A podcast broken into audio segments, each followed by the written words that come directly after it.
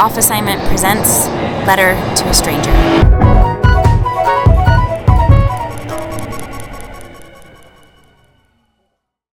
Letter to a Stranger, Baranof Island, Alaska, by Amy Irvine.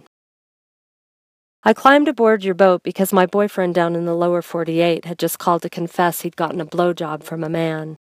Apparently, it wasn't the first time. The news left me slightly queasy, mostly furious, because there had been no condom and after he'd screwed me without protection. But I was also left wondering why wasn't I that adventurous? Why, in a decade plus of sexual encounters, had I only sought out milquetoast lovers? So when you invited me to sleep aboard your trawler with its neat white decks and red lacquered hull, I said yes. You were the perfect hostess. When I arrived with nothing but a backpack and a sleeping bag damp from a rainy night of camping, you spread my things out to dry and then motioned me into the cabin. It was steamy and smelled of citrus. I also brought aboard two gay journalists, a couple from the Midwest. The three of us had just kayaked across the Sound through a bloom of large white jellyfish that looked like a flotilla of wedding gowns. We were laughing so hard at our own jokes that we failed to notice when a cruise ship passed behind us until one of the men turned to see the big dark wake coming. Our boats were parallel to it, and we damn near got dumped in the icy water. But we paddled furiously, turning the boats enough to ride the foaming white curl. We squealed with equal parts terror and joy as we were carried along. I figured you wouldn't mind my bringing them with me, not after our lunch that day, when you mentioned how you'd fucked every man and woman in your workplace, white, Chinese, and native Alaskan alike. This happened after you and I met by the water fountain at the environmental conference we were all attending, having both skipped out on a panel discussion in which famous old white nature writers talked right over a Tlingit elder. You held the button down while I slurped. So I came aboard with the gay men in tow.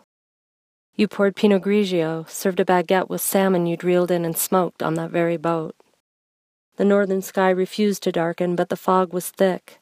Around us, other boats came in like specters, detectable only by the cut of motors, the splash of dropped anchors.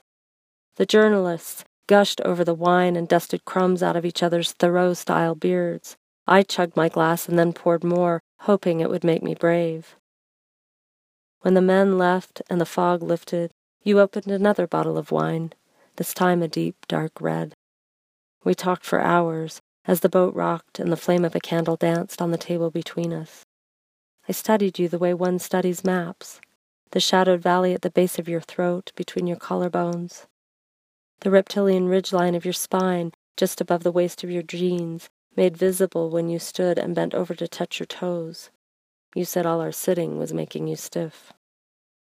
I wondered, as an ocean liner sounded its horn out in the bay, if that was an invitation to move back inside, so that the other fishermen, who sat on their own deck smoking pipes and drinking whiskey, wouldn't see our bodies closing the gap between them. But I was scared, and a sense of fidelity gnawed, although once I returned home it wouldn't last, nor would the relationship that awaited me there. So I pretended there was something in my eye, went so far as to ask for a mirror and a tissue, and the moment vanished, as if the fog closed in again.